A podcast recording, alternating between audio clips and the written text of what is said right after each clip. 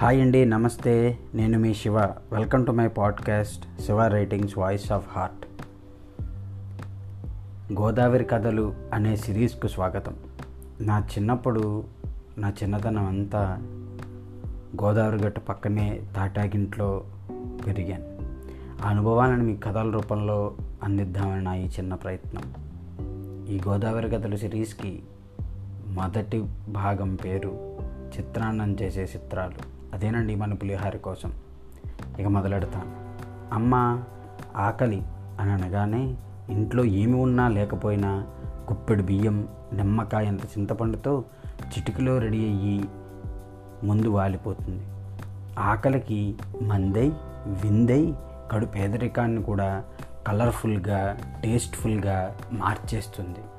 ఆలోచన ఉంటే మన దగ్గర ఉన్న దాంతో అద్భుతం చేయవచ్చు అని నేర్పిస్తుంది.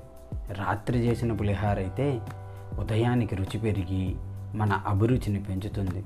ఆవపెట్టిన పులిహార అయితే సాక్షాత్తు విజయవాడ కనకదుర్గ ప్రసాదమే. ప్రతి మధ్యతరగతి వాడికి పులిహార అంటే ఆల్ టైమ్ ఫేవరెట్. అందుకే పులిహార సార్ పులిహార అంతే. చివరగా ఒక్క మాట. నాకు పులిహార అంటే ఒక బటర్ నాన్ దమ్ బిర్యానీ.